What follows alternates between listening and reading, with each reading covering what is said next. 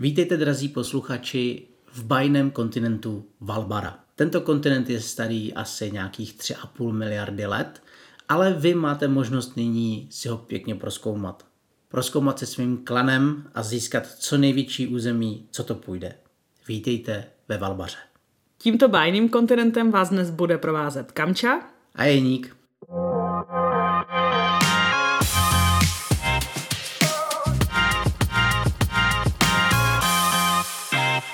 První řadě bych chtěla zmínit, že pokud máte jakýkoliv námět, názor, chcete nám něco říct, tak se na nás můžete obrátit na Facebooku, kde jsme jako podcast v krabici, nebo na Instagramu podcast v krabici, anebo klidně na našem mailu podcast v krabici gmail.com. Budeme se těšit za každý podnět. Hra Valbara je žhavá novinka. Přináší nám ji vydavatelství Alby, a je to hra, která se může hrát ve dvou až pěti hráčích a přibližně do nějakých 25, 30 minut máte odehranou. Autora hry Olivera Sipie určitě neznáte, je to takový malinkatý designer, který se teprve na deskoherní scéně objevuje, protože jeho hry se objevují na trhu teprve od roku 2022. Oliver o sobě rád prohlašuje, že se narodil v roce, ve kterém David Bowie zpívá Ziggy Stardust. My jsme si dali trošičku tu práci a zjistili jsme, že tenhle ten song se objevil v roce 1972. Z toho je zřejmé, že Oliver nemá rád jenom hry, ale také hudbu. Své hry však nechává kritizovat především své dvě dcery a svou manželku. Možná z toho důvodu jeho hry nejsou konfliktní. Ty říká, že jeho hry nejsou konfliktní, ale Valbara teda rozhodně v sobě určitou malou míru konfliktu má. To si myslím, že úplně není pravda. Dobře, dostaneme se k tomu. Než skočíme k tomu, jak se hra hraje, ještě zmíním, že Oliver vytvořil hry jako je Happy Families anebo No Swap, No Play ale tyto hry v češtině nevyšly, takže pokud vás eh, jeho tvorba zaujala, určitě se podívejte na jeho webovky, kde o těch hrách víc píše. Abyste dobře pochopili, o čem se pak budeme bavit dál v plusech a mínusech, tak se podíváme v krátkosti na to, jak se hra hraje. Každý hráč má svůj klan, Klan je tvořený 12 kartami a každá karta má svoji unikátní hodnotu. Od jedničky do 12. Zároveň každá karta dělá něco jiného, má svoji schopnost. Tenhle balíček mají všichni hráči stejný a v herním kole to funguje tak, že si prostě vyberou jednu kartu, tu položí na stůl lícem dolů a ve chvíli, kdy mají všichni vybráno, tak karty otočí a podle toho, jaký tam mají číslo, to je jejich pořadí. V tomhle pořadí jdou proskoumávat karty území, které si berou k sobě a ty karty území jim dávají nějaké výhody a vítězný body. Zároveň tyto karty území určují i délku hry, protože cílem je nazbírat 9 karet a v momentě, kdy každý hráč má 9 karet území, hra končí. V hře najdete celkem 6 typů území a každé se chová trošičku jinak, respektive každé vám dává jinak vítězné body. Zároveň každá karta postavy má taky svůj unikátní text a svoje unikátní schopnosti. Takže v krátkosti by se dalo říct, že využíváte své karty k tomu, abyste získali území a to území si vybíráte tak, aby vám dalo co nejvíc vítězných bodů. Postavy mají různé efekty, ať už ovlivňují spoluhráče nebo ovlivňují nabídku území. A tady se právě dostáváme k tomu, že tam můžou vznikat určitý konflikty, protože jsou tady postavy, jako třeba Sokolnice, která ukradne body spoluhráči, který hrál bezprostředně před vámi. Nebo je tady pak karta, kde se vyplatí hrát až po všech ostatních. A celkově je prostě důležitý vymýšlet, jakou hodnotu karty do hry dáte a někdy to může způsobit pěkný konflikt, když zrovna to máte krásně vymyšlený a někdo vám do toho hodí vidle. Dokonce jsou tady i postavy, které pracují s nabídkou území a můžou vám i tu nabídku trošičku pozměnit a tím uškodit soupeři nebo naopak pomoct vám, abyste získali mnohem víc bodů. Jak už je zřejmé, ve Velbaře přeci jenom nějaký ten konflikt asi vznikne. Aby se rozhodlo, který z těch hráčů má pravdu, tomu slouží věštecká znamení. Tyto znamení najdete na rubu každé karty území a vy, jak dobíráte území, tak se vždycky mění jejich složení na tom rubu. Takže pokud se stane, že si třeba někdo zvolí stejné číslo karty jako jeho spoluhráč, tak pomocí těch věšteckých znamení se snadno během chviličky rozlouskne, kdo bude hrát první a kdo druhý. Je to úplně jednoduché. Na té kartě prostě vždycky najdete, jestli třeba fialový klan je před žlutým nebo červeným, na jiné kartě je zase, že modrý hráč je před červeným třeba a každá ta karta vám říká úplně jiné pořadí. Takže ty konflikty jsou v průběhu hry řešený tímto způsobem. Tím si myslím, že máme tohle vyřešené a já bych šla hnedka na plusy. Já si myslím, že úplně první plus vás praští do očí a to proto, že graficky je ta hra velice dobře namalovaná a všechno vypadá velice moderně a nádherně. Je poznat, že je to hra z roku 2022, takže ten design naprosto odpovídá aktuálním požadavkům na to, jak mají hry vypadat. Země jsou naprosto překrásné. Ty krajiny i ty postavy jsou živé, barvy velice syté a myslím si, že to je první, co ty hráče nebo zájemce upoutá. To, jak ta hra vypadá. Možná bych řekl, že je škoda, že ty země jsou vždy stejné, že ty obrázky nejsou různorodé, ale myslím si, že to už hraje spíš role mé rozmlsanosti, než cokoliv jiného. Další aspekt, ve kterém Valbara rozhodně má moje plus, tak je herní doba. Ta je krátká, je to opravdu, myslím si, do nějakých 25-30 minut odehrané i v případě, že třeba vysvětlujete pravidla a hrajete to poprvé. A je to tak ideální hra, kterou si můžete zahrát třeba i víckrát za den, nebo si ji zahrajete s někým, kdo nemá rád dlouhé hry. S tím je určitě spojený to, že ta hra je velice jednoduchá a velice přístupná.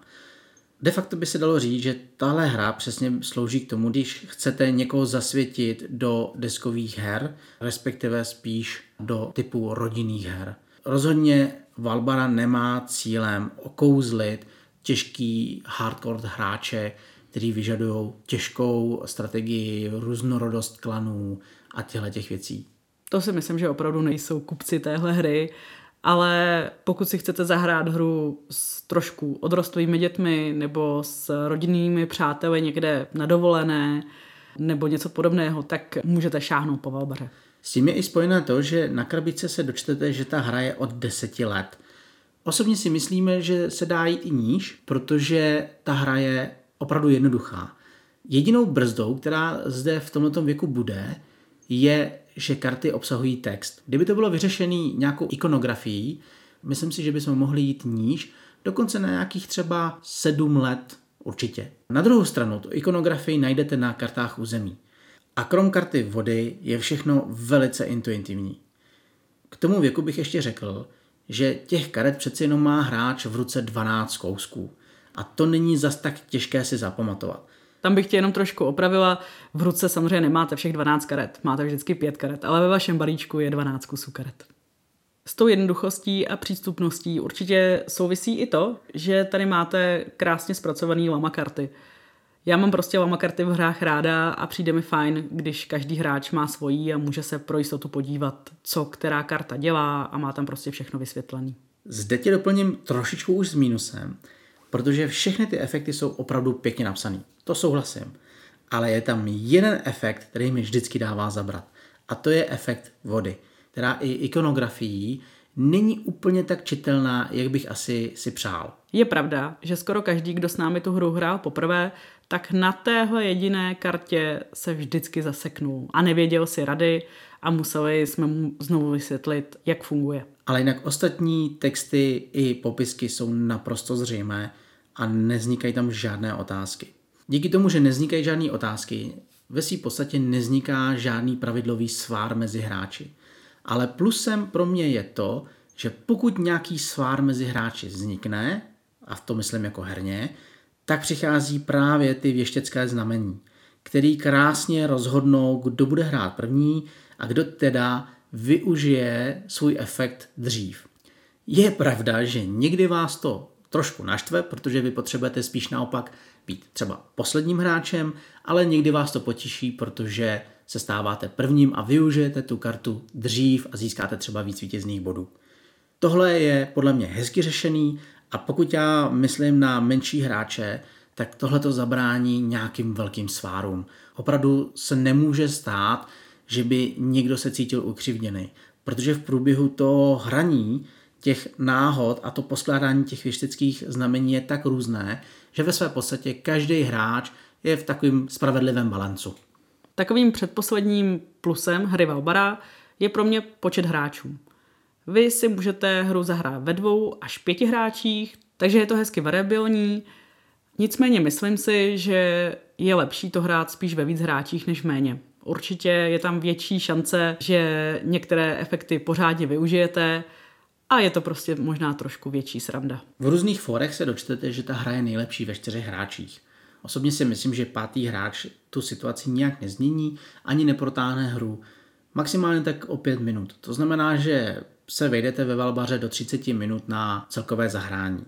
Ale opravdu sedí, že čím víc, tím asi líp, protože přeci jenom se víc perete o ty karty území a snažíte se využívat maximálně své efekty karet. Efekty karet jsou totiž pro mě asi nejsilnějším plusem v celé hře, protože krásně pracují nejen s hráči, kdy vy sledujete, kdo co zahrál, jestli náhodou už odehrál to, co byste potřebovali, abyste právě využili nějakou postavu, která na to odkazuje, ale i zároveň pracují s tou nabídkou těch území, které můžete získat. A tady už se dostáváme k nějakému hráčskému prvku, který bude bavit hráče deskových her, když to třeba budou hrát s nehráčem. A jsou to takový ty první krůčky, které můžete udělat, když si chcete třeba do budoucna zahrát i hru, jako je třeba Citadela. Nad kontinentem Valbara jsou nejen kladná znamení, ale Vysí tam i negativní stíny. Ten hlavní pro mě je asi to, že hra není moc tematická. Člověk se trošku namlsá na té krabičce, že bude někde pátrat v územích a tak a trošku v tom možná může hledat nějaký příběh. Tady opravdu příběh nehledejte. Tematické je tak maximálně to, že si vykládáte karty území, ale reálně to žádné příběhy nepíše. V tomhle tom jsem na tvé straně, protože z krabičky mám takový pocit, že budu něco osidlovat, že budu o něco bojovat, že budu někam vysílat ty své členy klanu. A ono se to schovává jenom v tom hraní těch karet a potom jenom určování pořadí hráčů. A já bych z toho popisku třeba čekal opravdu malinkatou area control hru. Přitom se jedná o set collection hru. To znamená, že se snažíte sbírat ty konkrétní symboly a mít jich co ve své podstatě nejvíc, aby vám to dalo co nejvíc bodů. A to je pro mě škoda, protože jako hráč velkých her přeci jenom chci mít i to téma nejen graficky zpracované. Na druhou stranu je potřeba říct, že je to prostě hra na 25 minut. Takže tam asi člověk nemůže čekat nějaké velké příběhy. Jo, když na to budu koukat z pohledu opravdu lehké, lehoulinké rodinné hry, tak nemám jediný problém. Pokud ale jsem hráč a chci mít hráčtější hru, tak přeci jenom do těch 20 minut třeba můžu zmínit minutovou říši, která je už mnohem víc hráčtější a opravdu máte pocit, že něco dobýváte a že něco získáváte. Zde získáváte vítězný body a to pro mě není až tak dobyvatelské.